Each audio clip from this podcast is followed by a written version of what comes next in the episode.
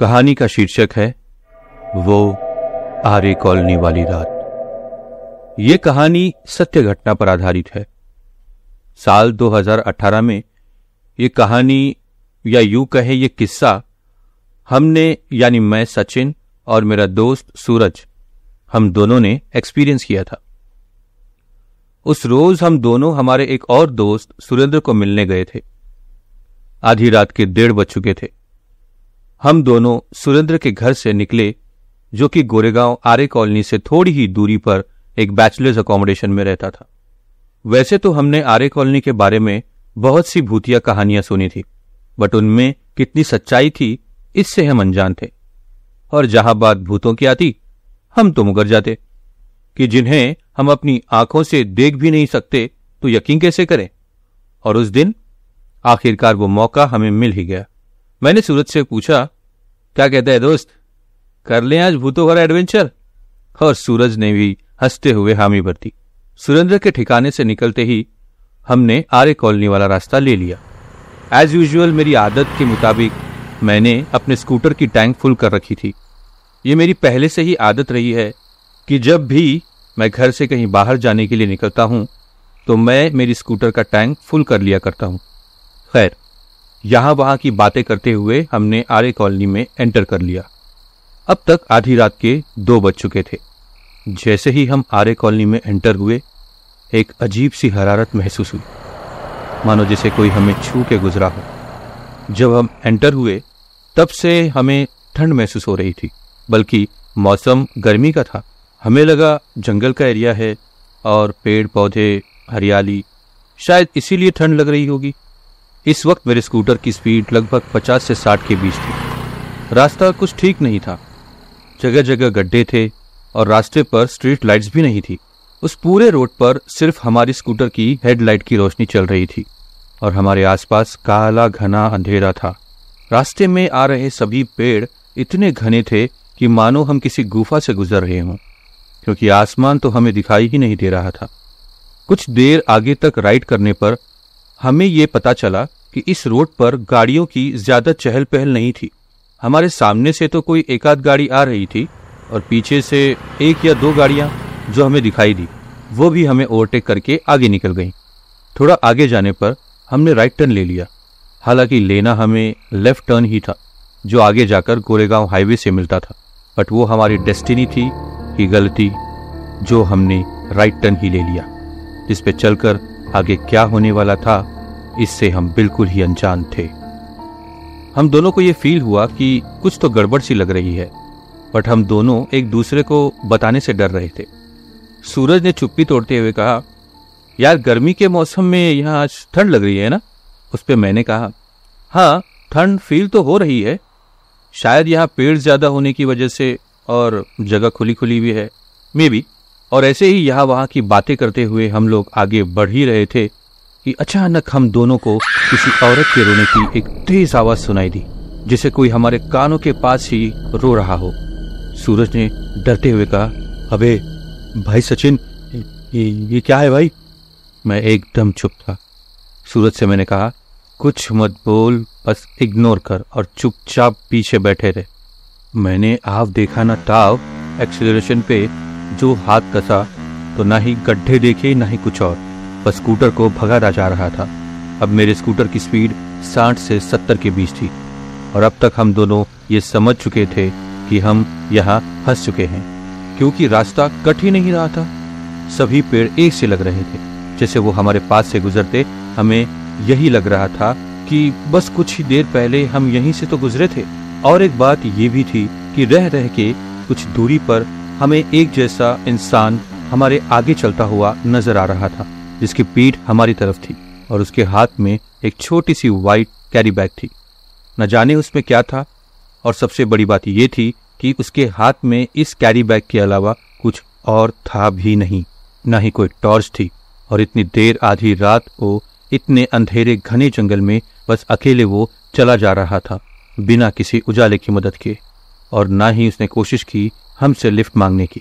बस चला जा रहा था। सबसे चौंका देने वाली बात यह भी थी कि वही इंसान हमें थोड़ी थोड़ी देर से उसी रास्ते पर नज़र आ रहा था बार बार हमें उस वक्त जो भी मंत्र याद थे, सब हमने मन ही मन पढ़ना शुरू कर दिए। लेकिन पता नहीं मुझे ऐसा क्यों लग रहा था कि मेरे बगल में एक सफ़ेद परछाई हमारे स्कूटर के साथ चल रही थी। मानो हमें चेस कर रही हो। जैसे मैं एक्सेलरेशन बढ़ाता, वो भी हमारे साथ साथ तेज़ी से आगे बढ़ रही थी। और ऐसे लग रहा था जैसे कि वो हमें देखते हुए हमारे साथ साथ आगे बढ़ रही है। वैसे तो मैं जब भी ड्राइव करता हूँ तो मेरे स्कूटर्स के दोनों मिरर्स पे ही डिपेंड रहता हूँ। पर आज मुझे उनमें देखने की हिम्मत ही नहीं हो रही थी। पीछे सूरज भी बैठे हुए हनुमान चालीसा का जाप कर रहा था, जो मुझे साफ़ साफ़ सुनाई दे रहा था। सूरज और मुझे दोनों को हमारी राइट साइड पे इतनी ठंड महसूस हो रही थी कि मानो हम एक तरफ़ से बस बर्फ़ जैसे जमने ही वाले हो और लेफ़्ट साइड बेतहाशा गर्मी का एहसास हो रहा था। उसी वक्त सूरज ने देखा कि राइट साइड वाला मिरर ठंड से फॉगी हो गया है। मानो उस पर कुछ दिखाई नहीं दे रहा था। वहीं लेफ़्ट वाला मिरर नॉर्मल था। उसे भी इस बात का एहसास हो रहा था कि कोई है हमारी बगल में जो हमें चेस कर रहा है। मानो हम पर हावी होना चाह रहा हो। इसी बीच मैंने देखा कि हमारे सामने से हर एक किलोमीटर पे कुछ गाड़ियाँ पास हो रही थी।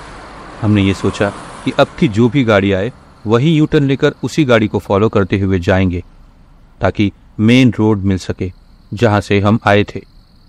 क्योंकि ये रास्ता तो खत्म होने का नाम ही नहीं ले रहा था, और ना ही हमारे पीछे से कोई गाड़ी आ रही थी। अब हमें पता चल चुका था कि हमने गलत रास्ता ले लिया है। थोड़ी देर तक ऐसे ही चलने पर दूर से मुझे किसी गाड़ी की हेडलाइट्स आती दिखाई देने लगी, जो थोड़ी दूर हमारे सामने से आ रही थी। थोड़े पास आने पर मैंने देखा वो एक टेंपो ट्रक था। जैसे ही वो टेंपो ट्रक हमारे पास आने लगा, मैंने वही एक्सेलरेशन कम किया और उसी टेंपो ट्रक के पास से यू टर्न लेने लगा। जैसे ही मैंने यू टर्न लेना शुरू किया, हम दोनों को बहुत सी विचित्र और भयानक आवाज़ें सुनाई देने लगी। मानो जैसे कोई भेड़िया ठीक हमारे कानों के पास आके रो रहा हो। मैंने एक्सिलरेशन और बढ़ाया और उस टेंपो ट्रक के पीछे जा मिला। अब मेरे स्कूटर की स्पीड लगभग 80 से आगे जा चुकी थी और अब तक वो सफ़ेद साया हमसे दूर जा चुका था। फिर भी वो आवाज़ें एक से दो किलोमीटर तक हमारे साथ ही थी। उस टेंपो ट्रक को फॉलो करते हुए हम जैसे तैसे मेन रोड, मेन हाईवे पर आ गए और स्ट्रीट लाइट्स भी मिलना शुरू हो गई। बस थोड़ी दूर जाने पर ही सूरज ने मुझे आवाज़ दी, अबे सचिन, रुक रुक रुक, भाई, साइड में स्कूटर लगा, प्लीज़ प्लीज़। पता नहीं अचानक उसे क्या हुआ। मैंने उसके कहने पर अपनी स्कूटर साइड में लगा दी वो झट से स्कूटर से उतरा और साइड में जाकर पेशाब करना शुरू किया। मैंने उसे कहा भी अबे तू तू यहाँ पेशाब क्यों कर रहा है? दिस इज़ पब्लिक प्लेस यार। उस पर सूरज ने कहा, बडी, रात के ऑलमोस्ट तीन बज रहे हैं। कौन है यहाँ? कोई दिख रहा है तुझे? प्लीज़ भाई, कर लेने दे। सोच कब से रोक के रखा हूँ। आप मानो या ना मानो, पाँच मिनट तक वो पेशाब कर रहा था। इसी से अंदाज़ा लगाया जा सकता है कि वो कितना डरा हुआ था। रिलैक्स होकर वो स्कूटर पे आके बैठ गया और मुझे कहा, भाई जो मैंने देखा और सुना, वो तूने भी देखा और सुना? मैंने कहा हाँ बट मैंने तुझे उस वक्त कहना मुनासिब नहीं समझा, क्योंकि मैं भी डरा हुआ था भाई, और तू भी। सच मानिए, एक वही काम हम दोनों ने बड़ी समझदारी और सूझबूझ से किया था, जो एक दूसरे को उस वक्त कुछ कहा या बताया नहीं। वरना डर और खौफ के मारे वहाँ कुछ भी हो सकता था। डिस्कशन के एंड में सूरज ने मुझसे कहा, चल भाई। और हाँ अब ज़िंदगी में कुछ भी हो, कोई कुछ भी कहे, लेकिन हम यही कहेंगे कि हाँ भूत होते हैं। जैसे हमारी एक दुनिया है, उनकी भी दुनिया होती है, जो रात में ज़िंदा होती है। और ऊपर वाले का शुक्र मनाते हुए हम दोनों अपनी मंजिल, अपने घर की तरफ़ बढ़ चले। ये कहानी हमें क्या सिखाती है? ये कहानी हमें ये सिखाती है कि जैसे हर सिक्के के दो पहलू होते हैं, वैसे ही ज़िंदगी और मौत, ये भी एक सिक्के के दो पहलू हैं। जैसे ज़िंदगी की अपनी एक दुनिया है, वैसे ही मौत की भी अपनी एक दुनिया होती है। तो जो वहाँ है, उन्हें आजमाने मत जाना, वरना अपनी ज़िंदगी से भी हाथ धो बैठोगी। समझे